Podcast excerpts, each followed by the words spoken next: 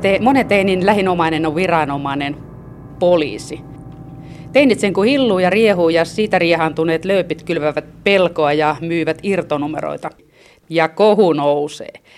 Nastaa. Kierre on syntynyt tai synnytetty ja teinit leimattu. Kuinkahan käy taas keväisten viikonloppujen villitessä nuorisoa, kun koulujen kevätkaudet lähenee loppuun ja vapauden huuma iskee, ihan kuin metrin halko.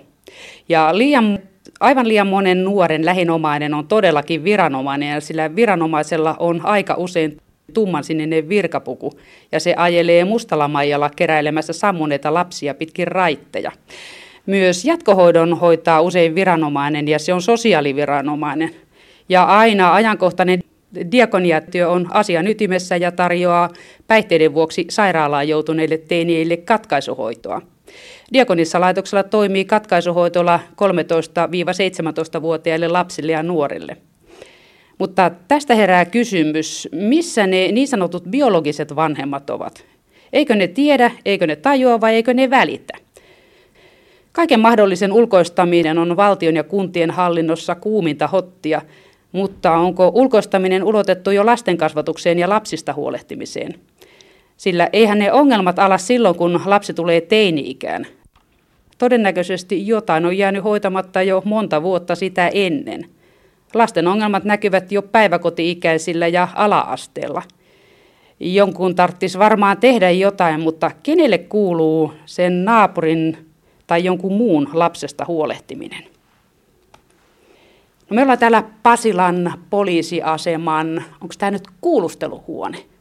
Tämä on ö, tapaamishuone. Tapaamishuoneessa. Täällä on lasten leluja, värityskirjoja ja jotain satukirjoja ja so, nojatuolit ja seinällä on ystävällinen poliisimies saattaa kahta pelavapäistä lasta kohti ö, auringon nousua. Tämä voisi melkein tulkita niin päin. Se on aamupäivän näköinen toi valaistus.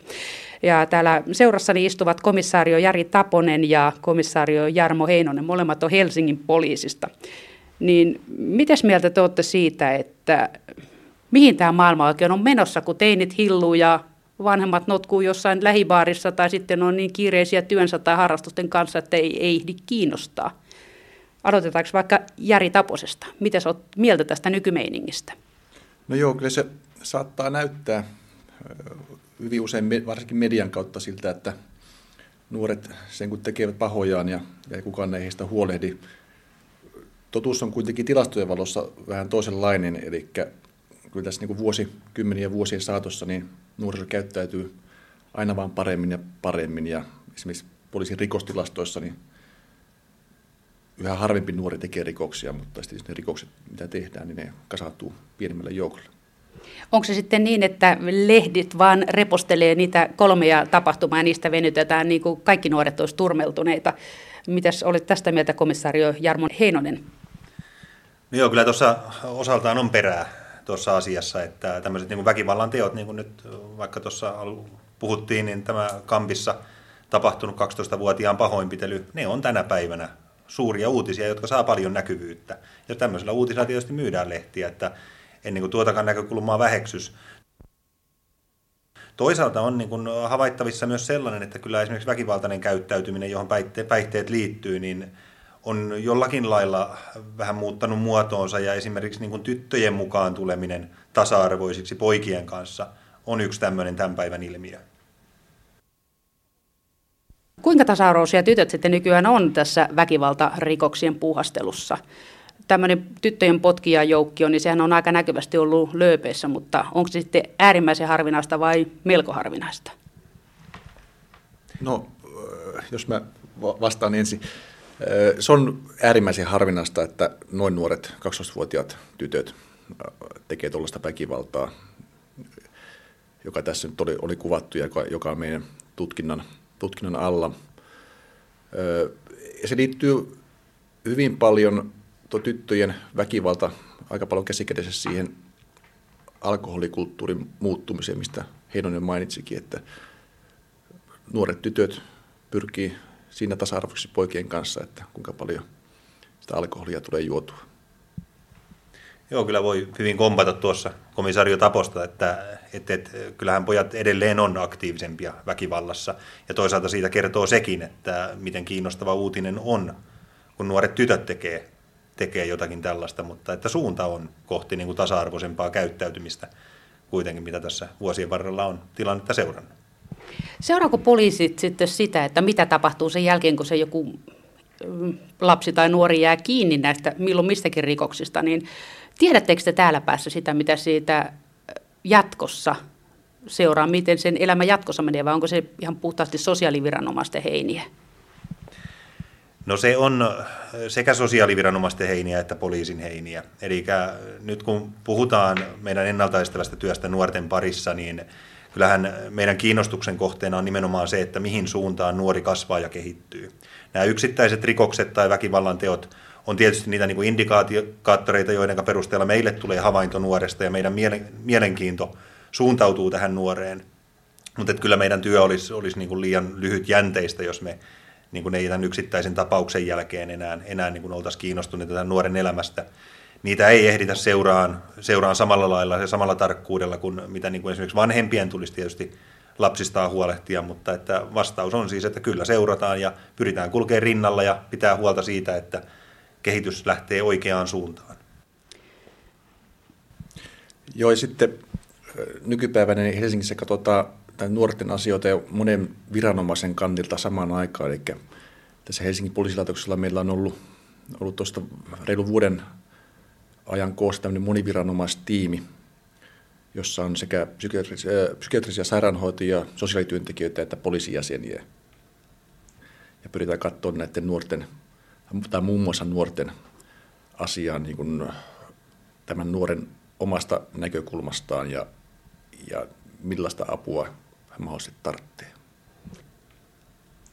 Minkälaiset taustatekijät niillä nuorilla yleensä on? Onko siinä mitään sellaista, että voisi sanoa, että äiti juo ja isä lyö tai jotain tällaista? Onko, se, onko niillä mitään yhteisiä taustatekijöitä että, vai pitääkö jokainen erikseen räätälöidä, että miten se saadaan niin sanotulle kaidalle tielle?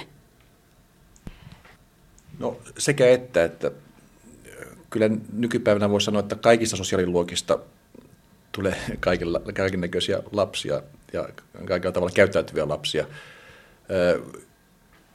Tämmöisen pidemmän rikosoirehtimisen taustalla saattaa hyvin mahdollisesti olla rikkinäisiä perhekokemuksia, että on, on ta, todennäköisesti päihteiden käyttöä tai väkivaltaa kotona ja sieltä opittuja malleja. Niin se on juuri näin, että tietyt tekijät niin kuin altistaa tietynlaiselle kehitykselle, mutta että löytyy rikkinäinen perhe, jossa on kenties ollut vaikka alkoholiongelmaa ja väkivaltaongelmaakin, josta kasvaa kunnollisia, kunnollisia lapsia, jotka ei oirehdi rikoksella lainkaan. Että niin kuin, tietysti aina kun puhuu näistä, niin täytyy varoa sitä, ettei leimata tietyn tyyppisiä perheitä, vaan juuri niin kuin tässä Taponen, Taponen sanoi, niin tota, tällaisia oireilevia lapsia löytyy joka yhteiskuntaluokasta, joka taustalla, vaikka tietysti on tunnustettava, että tietyt, tietyt taustat niin kuin altistaa tämmöiselle käyttäytymiselle enemmän kuin toiset. Miten ne vanhemmat suhtautuu silloin, kun lasta viedään kotiin jostain pahan teosta, tai sitten vanhemmat pyydetään laitokselle keskustelemaan siitä, että nyt se teidän lapsi teki sitä tai tätä? No, Kumpi? pääsääntöisesti hyvin hyvin tuota, suhtautuu. Eihän, niin kun, jos puhutaan jollain niin teini-ikäistä lapsista, niin hehän alkaa entistä enemmän niin etääntyä vanhempien vaikutuspiirin ulkopuolelle ja paljon on niin merkitystä sillä vanhempien aiemmin lapsuudessa tekemällä työllä siinä, että kuinka nuori, nuori nyt sitten koettelee niitä rajoja, kuinka turvalliseen ympäristöön hän hakeutuu ja niin päin pois. Nämä on monelle vanhemmilla arvokkaita niin kuin havaintoja, mitä sitten viranomainen tekee ja ilmoittaa – ilmoittaa. Ja niin kuin meillä esimerkiksi tässä moniammatillisessa työryhmässä, kun lapsia, lapsia vanhemmat kutsutaan tänne ja käydään ikään kuin se lapsen tilanne läpi, niin sieltä monesti vanhemmille tulee sellaisia havaintoja, jotka vanhemmalla niin kuin ei ole aiemmin ollut ehkä ihan siinä laajuudessa tiedossa, kuin mitä ne sitten niin kuin meille täällä näyttäytyy. Mutta täytyy samaan hengenvetoon todeta, että on myöskin sit niitä vanhempia, jotka ei niin kuin suhtaudu ihan kypsällä tavalla, tavalla tähän niin kuin viranomaista tulevaan havaintoon ja mistä sitten toisaalta niin kuin itselle tulee vähän niin kuin suuri ymmärrys sen nuoren tilanteeseen, että mistä tämä hänen käyttäytymisensä ehkä kumpuaakaan. Mutta että suurin pääsääntöisesti kuitenkin niin erittäin hyvin suhtautuu vanhemmat näihin yhteydenottoihin. Jari Taponen, mikä on sun kokemus näistä tilanteista? No samansuuntainen kuin Heinosenkin. Tietysti, tietenkin yhteiskunta tai suomalainen yhteiskunta on ehkä hieman mennyt liikaa siihen suuntaan, että, että tämmöinen nuorten, nuorista huolehtiminen jossain lailla kuuluu myöskin aika vahvasti viranomaisten tehtäviin, tai sanotaan näin, että on ulkoistettu viranomaisten tehtäviin, että, että siinä esimerkiksi puhutaan vaikka koulujen päätösviikonloppujen ää, nuorten juhlimisesta, niin kyllä toivottaisin vanhemmat mukaan sinne nuorten juhlimispaikkoihin katsomaan. Katsomaan perään. Katsomaan, kuinka nuoret juhlii. Tervetuloa. Kuinka usein vanhemmat ostaa pussikaljaa tai siideriä niille päivänsäteilleen, jotka lähtee sitä viikonloppua viettämään tai juhlimaan koulujen lähenevää loppumista? Öö, kyllä se, jos me ollaan valvottu tuolla viikonloppuisin näillä mahdollisilla paikoilla, mistä, mistä nuorille alkoholia välitetään, niin kyllä se on, on niin harvoja kertoja, kun sieltä joku ulkopuolinen välittäjä jää kiinni. Vaan kyllä se valitettavasti vaan on niin, että suurin osa alkoholista tulee kotoa. Eikö se ole muuten Suomen lain mukaan rikos antaa alaikäiselle alkoholia? No kyllä näin on. Vaikka antaisi ilmaiseksi, vaikka olisi oma isä tai äiti? Kyllä. Ja tähän liittyy semmoinen niin harhakäsitys vanhempien suunnalta, että kun sitä alkoholia nautitaan kotoasia kotona vanhempien kanssa, se olisi jollakin lailla turvallisempaa. Mutta että kun nämä kotoa mahdollisesti tarjotut alkoholit, niin näyttäytyy monelle nuorelle niin kuin, ikään kuin tämmöisenä niin kuin pohjina, joiden päälle, päälle sitten ruvetaan nauttimaan no, humaltumistarkoituksessa sellaisia määriä niin kuin sitten vielä muuta kautta, esimerkiksi täysikäiseltä kavereilta saatua alkoholia, että sitten kokonaisvaikutus ei ole ollenkaan sen kaltainen kuin mitä vanhemmat ehkä on toivonut ostaessaan sen neljä olutta sille 16-vuotiaalle vähän niin kuin kokeiltavaksi. Joskus olen kuullut, tai aika useinkin, kun teinit puhuu sitä, että ne juovat mäyräkoirallisen olutta tai pari. Siis jotkut tuommoiset 15 kahta puolta olevat nuoret pojat, niin voiko se olla totta, eikö niitä lähde jo taju, jos ne niin paljon juo? Mä oon kyllä väittänyt, että taju lähtee, että kunhan puhuvat vaan, mutta näin väittävät silminnäkö, että ei lähde. No joo, ei osaa yksittäisiä tapauksia tietysti kommentoida, mutta jos näin olisi, niin sehän tarkoittaisi vain sitä, että toleranssi on kehittynyt melkoisen niin kuin vahvaksi jo tuossa vaiheessa. Eli kokemusta alkoholin käytöstä on pidemmältä ajalta? No näin varmasti.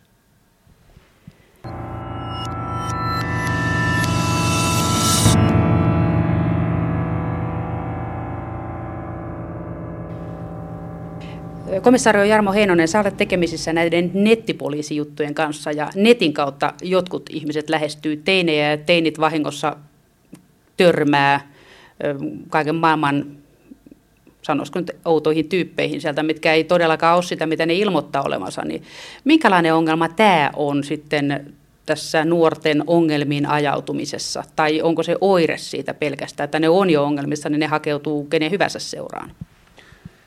Niin se täytyy niin kuin tässäkin kohtaa tietysti ensin todeta, että netti sinänsä on hyvä asia. Se lisää avoimuutta, se lisää mahdollisuuksia ottaa matalalla kynnyksellä yhteyttä, yhteyttä erilaisiin palveluntarjoajaan, muun muassa esimerkiksi meidän nettipoliisiin, jolta saa neuvoja niissä arjen tilanteissa. Mutta tämä ongelma, minkä kuvasit, että netti on myös niin kuin hyvä paikka, jossa voi tällaiset, niin kuin vaikka nyt sitten nuorista kiinnostuneet ihmiset, joilla nyt ei ole mitään asiallista asiaa olisi nuoriin ottaa yhteyttä, niin voi saada kontaktin nuoriin, vaikkapa nyt sitten aluksi valheellisilla tiedoilla. Ja tietysti nämä niin kuin nuoret, jotka on niin kuin haavo, erittäin haavoittuvaisia, on kenties, niin kuin, no miten, miten tämmöisen taustan nyt maalaisin, mutta että jotka ei vaikka omilta vanhemmiltaan ole saanut tarpeeksi huomioon, huomioon rupeaa hakemaan sitä niin kuin huomioon sitten muualta – niin tota, tämmöisiä haavoittuvia nuoria sitä tavoitellaan ja kyllä me harvakseltaan saadaan niitä ilmoituksia sitten, että tämmöiset kohtaamiset on johtanut ei-toivottaviin lopputuloksiin. Että tota, se on ongelma, se ei ole on niin kuin mahdoton ongelma, ja netti ei suinkaan ole niin kuin täynnä näitä, näitä niin kuin saalistajia, mutta turha on niin kuin sanoa, että tuommoista ongelmaa ei olisi. Kuinka hyvin viesti on mennyt perille vanhemmille, kun siitähän on myös saarnata paukutettu jo useamman vuoden ajan, että katsokaa vähän perään, missä ne lapset käy ja voisi laittaa jollekin sivustoille sulkuja, ettei sinne pääse. Niin näkyykö tämä teidän työssä, että onko se vaikuttanut jotain? Niin ei ehkä meidän keskimääräinen vanhempi ole niin kuin tiedollisesti ja taidollisesti sillä tasolla, että hänellä olisi niin kuin todellisia, todellisia niin kuin mahdollisuuksia. Niin kuin, no, no siis tässä tapauksessa näin, että olisi todellisia mahdollisuuksia niin kuin estää nuorta liikkumasta niillä palstoilla, missä nuori haluaa. Meillä on niin kuin maailma täynnä tänä päivänä niin kuin laajakaista yhteyksiä ja mobiililaitteita, joilla saa verkkoon yhteyden, että se suinkaan niin kuin se kotikone ei ole, ei ole niin kuin se ainoa, ainoa että tota, mistä se nuori sinne verkkoon yhteyttä ottaa. Mutta jos toki eh, mitä nuoremmista lapsista on kysymys ja mitä niin kuin valveutuneempia vanhempia on, niin ilman muuta nämä tämmöiset, tämmöiset niin kuin keinot, joilla pyritään niin kuin pikkusen tarkkailemaan, että nuoren nettikäyttäytyminen on turvallista, niin ne on suotavia ja hyväksyttäviä.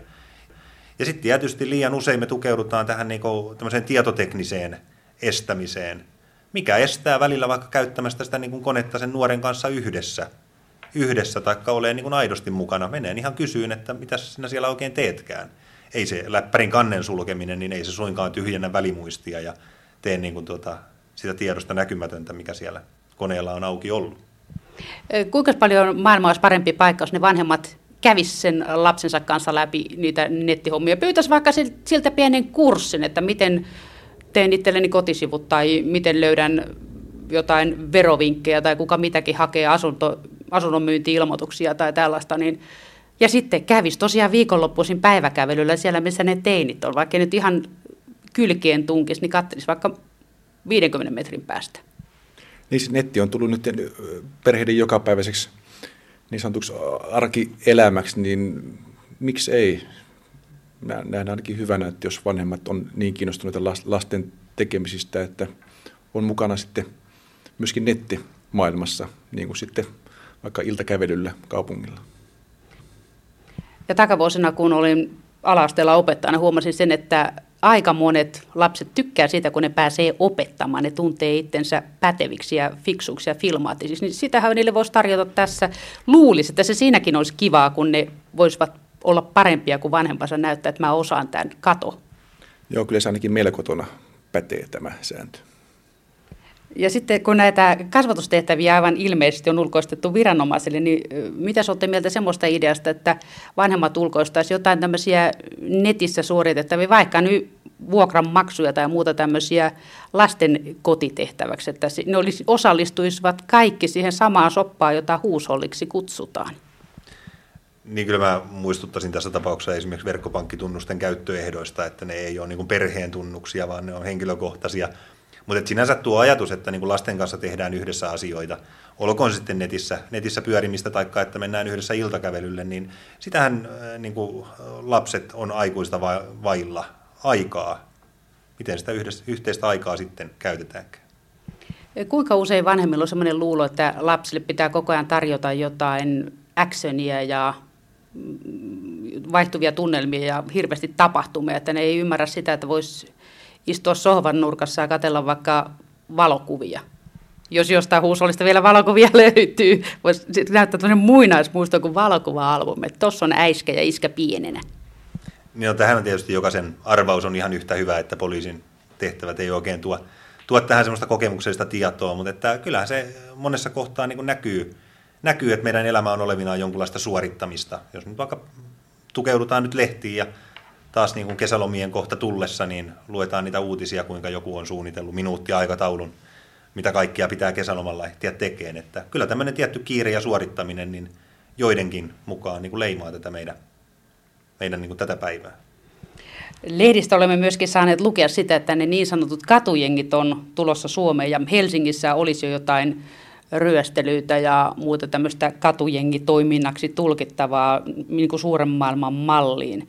Niin tota, kuinka tosi ongelma tämä on vai onko se sitten sarjassa sitä hypetystä, että kaikki nuoret on suunnilleen vaarallisia, varsinkin jos niitä on enemmän kuin viisi kappaletta kerrallaan?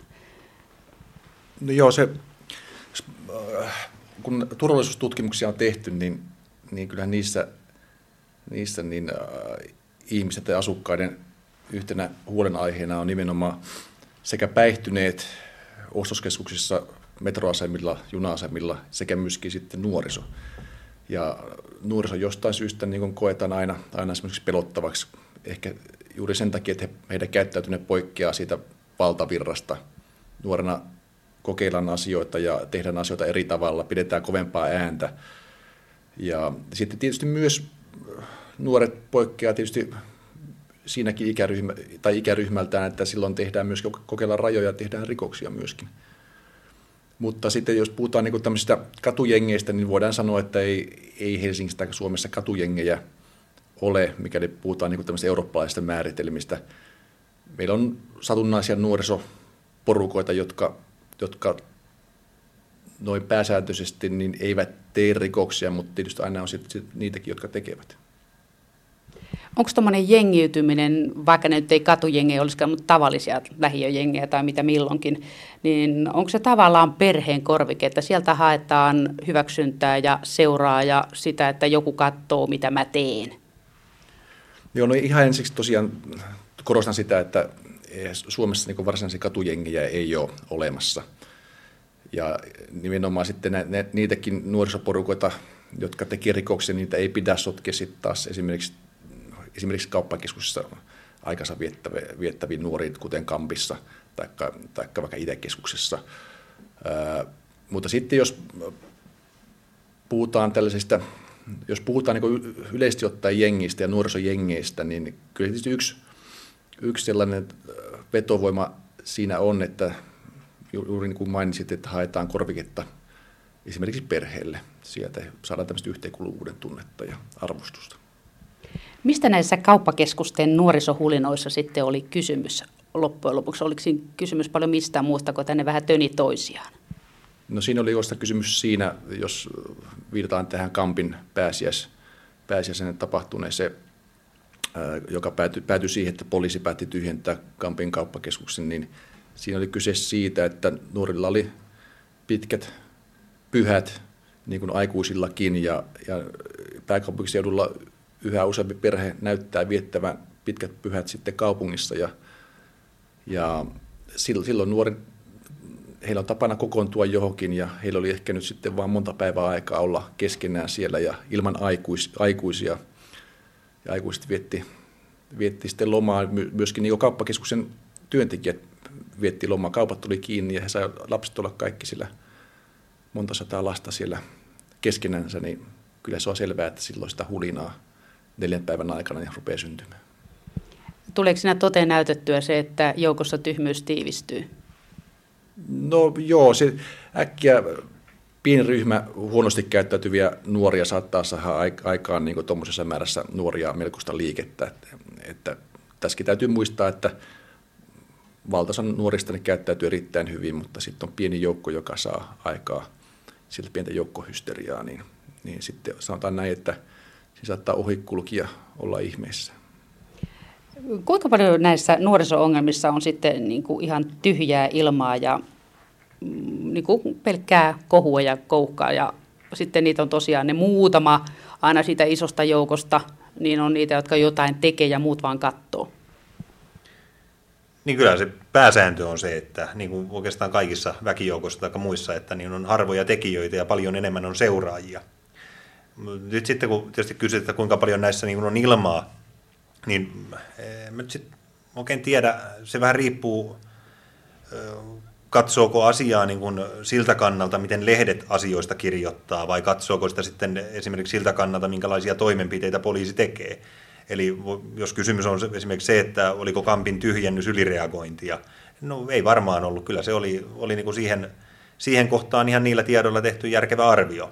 Sitten taas jos katsotaan, että onko, onko siitä lähtenyt niin kuin uutisointi ja ehkä niin kuin semmoinen vastakkainasettelun liatsonta, että nyt, nyt nuoret tulee ja valtaa kampin takaisin, tapasin, no keneltä ne valtaa sen takaisin, kun ei sitä nyt ollut alun perin miehitetty kenenkään, kenenkään muun toimesta, niin tota, ehkä tässä niin kuin uutisoinnissa on sitten jonkun verran ollut, ollut tätä niin kuin tyhjää ilmaa ja semmoista tietynlaista turhaa liatsontaa, mutta yhtä kaikki kiinnostava aihe, aihe, jonka ympärillä toivonkin keskustelua, kun puhutaan nuorista, puhutaan heidän olemisesta, puhutaan vanhempien vastuusta. Että taas tästä näkökulmasta, niin ei mitään. Kaikki keskustelu oli tervetullut.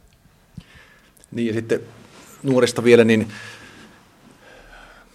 katkis ajatus. Tota,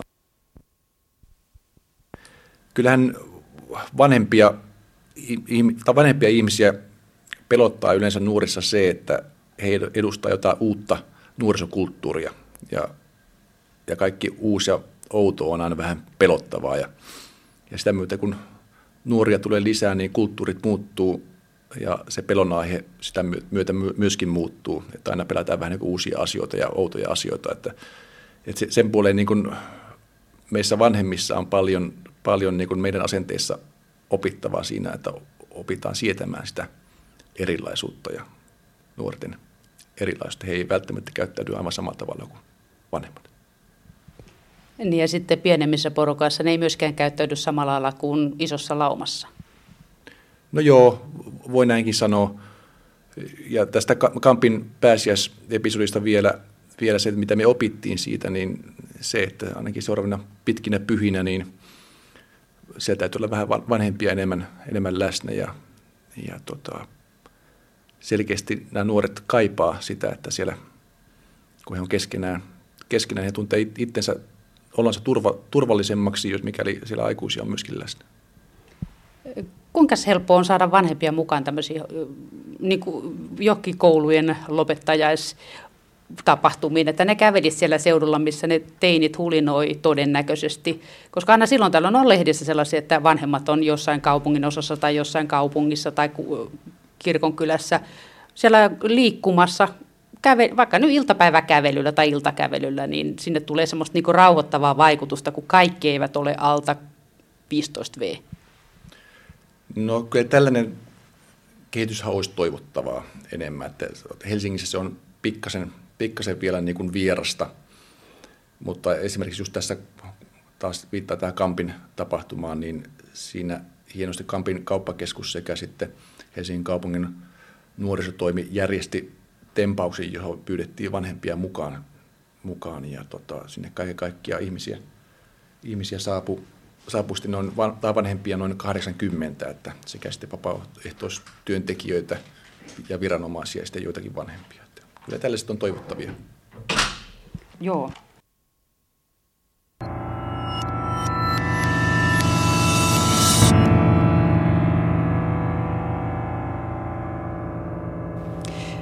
Diakonisalaitoksella tosiaan on näille nuorille perustettu tällainen katkaisuhoitomahdollisuus ja siellä on nuorimmat päihteiden käyttäjät kahdeksanvuotiaita, mutta siis jota vastaan on tullut ja niitä kerätään, tai siis ne päätyvät sinne katkaisuun ja hoitoon sen takia, että ne on päätyneet ensin sairaalaan tai johonkin terveyskeskukseen, että ne on olleet niin huonossa kunnossa. Niin kuinka suuri ongelma nämä päihteet nykynuorilla on, komissaario Jari Taponen? No joo, kyllä tuossa aiemmin mainitsit, että, että nuoret käyttäytyy nykypäivänä paljon, paljon niin paremmin ja, ja käyttää päihteitäkin vähemmän mitä aiemmin. Öö, mutta sitten tietysti on tämmöisiä harmittavia tapauksia, että hyvin nuoretkin saattaa sitten päätyä, päätyä sitten erilaisten tilanteiden tai alkoholin nauttimisen seurauksena sitten sairaalaan ja sitä kautta sitten tietysti jatkohoitoon terveydenhoidossa ja monessa muussa asiassa puhutaan, että Suomen kansa ja niin sekä maantieteellisesti että sosiaalisesti on polarisoitunut, että ääripäät menee koko ajan kauemmas toisistaan, että toisilla menee entistä paremmin ja toisilla menee entistä huonommin, niin ulottuuko se tänne lapsia nuoriin asti? Joo, kyllä ulottuu, että yhä harvempi niin poliisin poliisin rekisterin mukaan niin yhä harvempi tekee rikoksia ja sitten myöskin sama, sama trendi on tämän alkoholin käytön kanssa, että yhä harvempi käyttää alkoholia, mutta sitten käyttää suurempia määriä siinä pienessä ryhmässä, ketkä käyttää. Että luulen, että tässä alkoholin nauttimisen toivon mukaan mennään samaan suuntaan niin kuin tupakoinnissakin, että se ei enää ole niin muodikasta kuin aiemmin. Sen luulisi pikkusen hätkäyttävän nuorta, kun, tai siis, että kuinka hyvin nuoret on perehtynyt siihen, että aivot liukenee kyllä sillä alkoholilla, vaikka olisikin nuori ja muuten terve. Että Suomessa on nimenomaan pääkaupunkiseudulla alkoholidementiaa todettu kolmekymppisillä naisilla, että se on minun mielestäni aika ällistyttävää nuorena, mutta kun naiset kestää viinaa heikommin kuin miehet, niin ö, miksi tämmöinen asia, miksi sitä ei niin kuin tytöt usko vai eikö ne ymmärrä vai eikö ne halua uskoa, että ne kestää vähemmän viinaa kuin pojat? No joo, vaikea kysymys, mistä se mahtaa johtua. En usko, että nuoret on kovin tietoisia tai kiinnostuneita siitä, että mitä mahdollisesti vuosikymmenten tai vuosien saatossa tapahtuu omalle terveydelle siinä vaiheessa, kun sitä, jos on kerran valinnut sen tien, että alkoholia juo, niin luulen, että se on aika lyhytnäköistä toimintaa.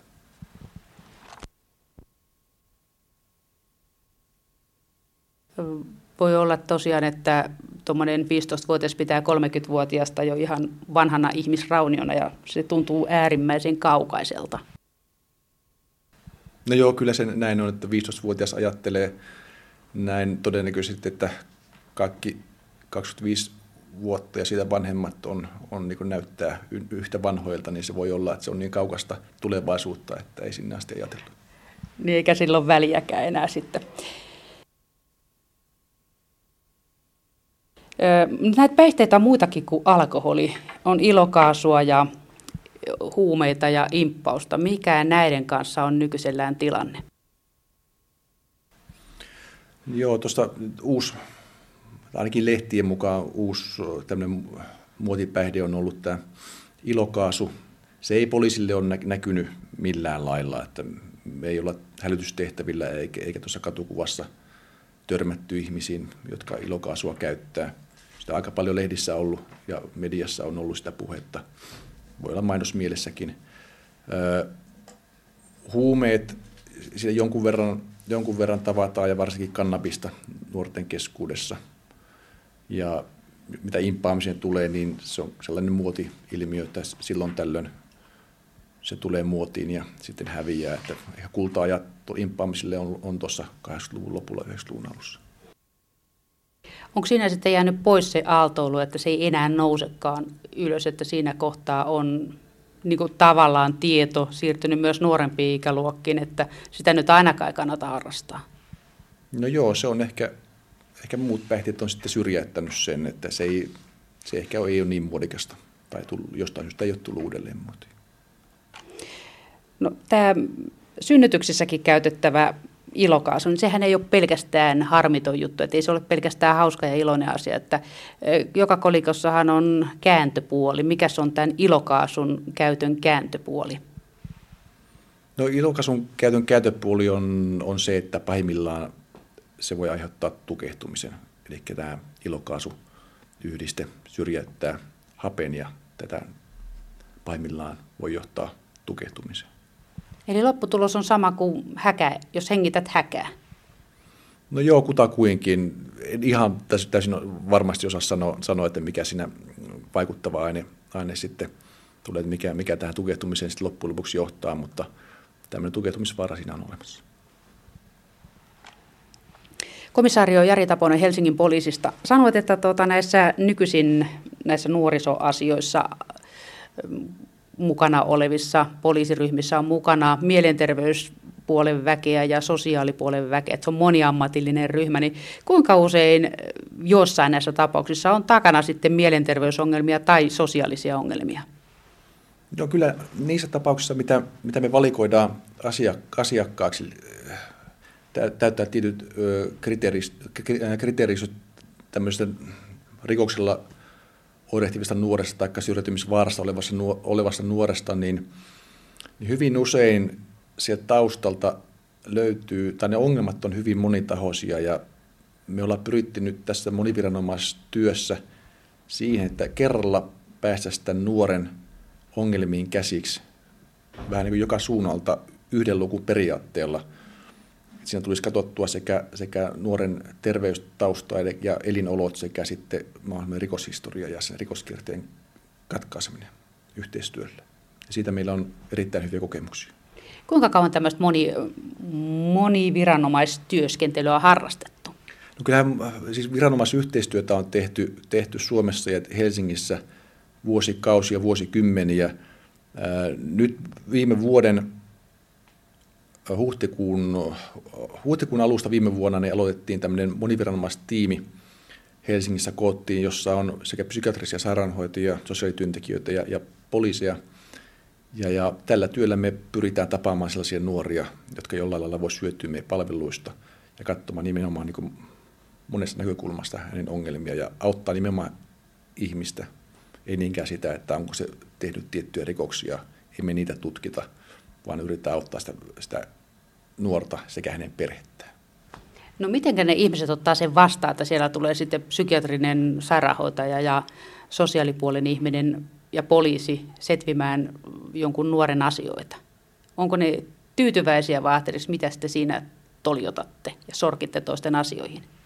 vastaanotto ollut erittäin positiivista, että moni on kokenut sen niin, että nyt on ensimmäistä kertaa mahdollisuus saada sellaista palvelua, mitä, mitä tämä nuori tarvitsee, tarvitsee ja se kokemus siitä, että, että katsotaan nyt kokonaisuutena tämän, tämän nuoren tai perheen asioita. Ei vaan niin yhden viranomaisen näkökulmasta, vaan kaikkien. Kun usein se on enemmänkin perheen ongelma kuin lapsen ongelma, mikä sitten vaan tulee näkyviin siinä kun lapsi joutuu tekemisiin viranomaisten kanssa? No siinä on sekä että, että on, on nuorten tai lasten ongelmia, mutta tietysti jostahan ne ongelmat sitten juontaa ja, ja monesti sitten se syytä, syytä ongelmiin katsotaan sitten myöskin perheestä ja pyritään sitten tukemaan myöskin, jos, jos tarvetta on, niin, niin perhettä myöskin. Onko nämä pitkäaikaisia projekteja, kun tälle moniammatillisesti yritetään hoitaa sitä ongelmaa, ongelmaa tai ongelmavyyhteä? No se voi olla hyvin lyhyitä tai yhden kahden tapaamiskerran juttuja, tai sitten voi, se voi olla, voi olla tapaus, joka johtaa esimerkiksi jonkun viranomaisen pitempiaikaiseen suhteeseen, esimerkiksi terveys, mielenterveyspuolella. Monesti tässä moniviranomaistyössä on havaittu, että että pelkästään yhden viranomaisen näkökanta ei välttämättä aina ole se riittävä tai oikea, vaan, vaan se vastaukset perheen tai nuoren ongelmiin saattaa löytyä toista viranomaiset, kuten mielenterveystyöltä. Ja, ja monesti muun muassa sosiaalityöntekijällä saattaa olla se keskustelukumppani, saattaa, saattaa löytyä se sosiaalipuolelta, että joka, joka kuuntelee sitten nuorten ja nuoren ongelmia, joka osaa antaa paremmin vastauksia siihen kuin esimerkiksi sairaanhoitaja tai sitten poliisi. Että pelkästään se viisaus ei välttämättä asu siellä, siellä yhden viranomaisen organisaatiolla, vaan, vaan se voi löytyä joltain, joltain muuta viranomaiselta. Taikka sitten jopa niin kuin tuolta vapaaehtoistyöltä. Kuinka paljon näissä hommissa on mukana vapaaehtoistyötä ja katupartioita, saapasprojekteja ynnä muita vastaavia? No, me tehdään aika aktiivista yhteistyötä niin sanotun kolmannen sektorin kanssa, eli järjestötoiminnon toiminnon ja yhteisöjen kanssa. Ja, ja on meidän hyvin merkittävä ö, yhteistyökumppani taho, ja me ohjataan sitten vapaaehtoisuuteen perustuen sitten näitä nuoria tai perheitä sitten tämän avun piiriin. Onko se yhteistyö enemmän sellaista, että olette tuolla kaduilla partioimassa samoissa festivaaleilla, festivaaleilla tai toreilla tai turuilla tai ostoskeskuksissa, vai onko se jotain muuta? No meillä on aika monenlaista yhteistyötä. Että yksi tapa on, on se, että nimenomaan partioidaan tuolla kaduilla ja tavataan yhteistyökumppaneita ja vaihdetaan tietoa siitä, että missä esimerkiksi nuoret liikkuu ja ketä nuoria että milloinkin liikkuu missä ja millaisia ehkä ongelmia heillä on. Sitten toisenlainen, toisenlainen yhteistyö voi olla sitä, että me ohjataan perhe tai nuori jonkun tietyn avun piiriin. Esimerkkinä sitten vaikka, vaikka Akredi-toiminta, joka on yksi meidän keskeinen työ, yhteistyötaho. Mikä tämä tämmöinen Agredi on? Joo, se on, kuuluu Helsingin missio, mission ja, ja järjestö, joka, joka valitsee asiakkaakseen tämmöisiä väkivaltarikoskierteessä olevia henkilöitä ja, ja tukee heitä pääsemään pois tästä väkivaltakierteestä. Eli tarjoaa tai auttaa ihmistä oppimaan muita ratkaisumalleja ongelmilleen kuin nyrkiheilaus. No juuri näin. No, yksi sellainen ongelma, mihin aina silloin tällöin törmää viimeksi yksi päivä raitiotien-vaunussa kuulin, kun jotkut pojat selittivät, että sehän oli alta 15 VT, ei se mitään siitä sai. Mä sanoin, että korvausvelvollisuus kyllä säilyy, jos se tuomitaan korvausvelvolliseksi, niin sehän rupeaa vouti vetämään ensimmäisestä liksasta niitä rahoja. Kuinka tämä laki oikein menee, että missä kohtaa ihminen on vastuussa teoistaan lain edessä? Rikosvastuu ikäraja on 15 vuotta. Ja toki sitten aivan oikeassa olet, että korvausvastuu sit ulottuu nuorempaankin ikään. No kuinka usein ne nuoret luulee, että niille ei tule mitään siitä, kun on alta 15 V? Ne ei ota sitä laskutushommaa ollenkaan huomioon. No se voi olla näin, että jotkut saattaa ajatella, mutta, mutta kyllä meillekin poliisissa asiakkaina on alle 15-vuotiaita nuoria ja, ja me ollaan heitä, jos he tämmöiseen rikolliseen tekoon syyllistyneet, niin eh, kyllä me ollaan heitä puhutettu ja sitten puhutettu tietysti vanhempien kanssa ja sitten näissä tapauksissa sosiaaliviranomaiset on sellainen merkittävä toimija. Mutta miten ne suhtautuu siihen, kun ne yllättäen huomaakin, että se korvausvelvollisuus, siitä ei nuorella iällä pääse eroon? Joo, kyllä se, se korvausvelvollisuus, vahingonkorvausvastuu on, ulottuu sinne nuoreen alle 15-vuotiaisiin myös toki aina sitten sen tapahtuman vakavuuden ja, ja, ja kohtuullisuuden mukaan. Miten pysäyttävä kokemus se ylipäätään on lapselle tai nuorelle, kun se joutuu poliisin puhutteluun? Onko se säikähdyksen paikka, komissaario Jari Taponen? Tuleeko siinä heti pikaparannus? No kokemuksia on hyvin monenlaisia. Pääsääntöisesti kyllä näin on, että on se pelottava paikka. Harva harva alaikäinen nuori on ollut poliisin kanssa tekemisissä ja, ja siitä on tietysti niitä, niitä tapauksia, jotka enemmän poliisin kanssa on tekemisissä on ja ovat tottuneet, niin silloin, silloin se ei enää ei niin paljon pelota. Että kaikkien tottuu, siihenkin tottuu, että asioi poliisin kanssa. No kyllä varmasti.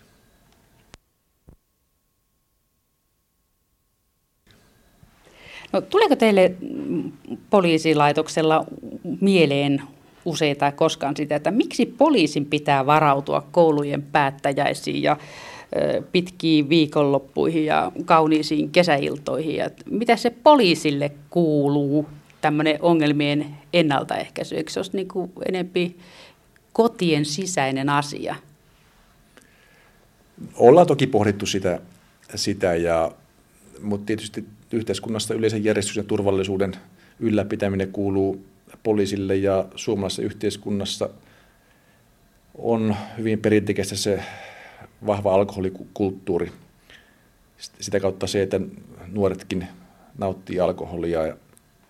Toki tätä esimerkiksi koulujen päätösviikonloppuna tehtävää valvontaa, niin osallistuu sitten muutkin viranomaiset ja vapaaehtoistyöntekijät poliisin ohella. Ja, ja, ja tällä yhteistyö on oikeastaan ainut tapa, millä me millä me niin voidaan, voidaan toimia. Paljonko siinä lopettaja koulun päättäisviikonloppuoperaatiossa on väkeä aikuisosastossa? Sanotaan näin, että riittävästi. Onko tuhansia vai satoja? No ei tuhansista voida puhua. puhua.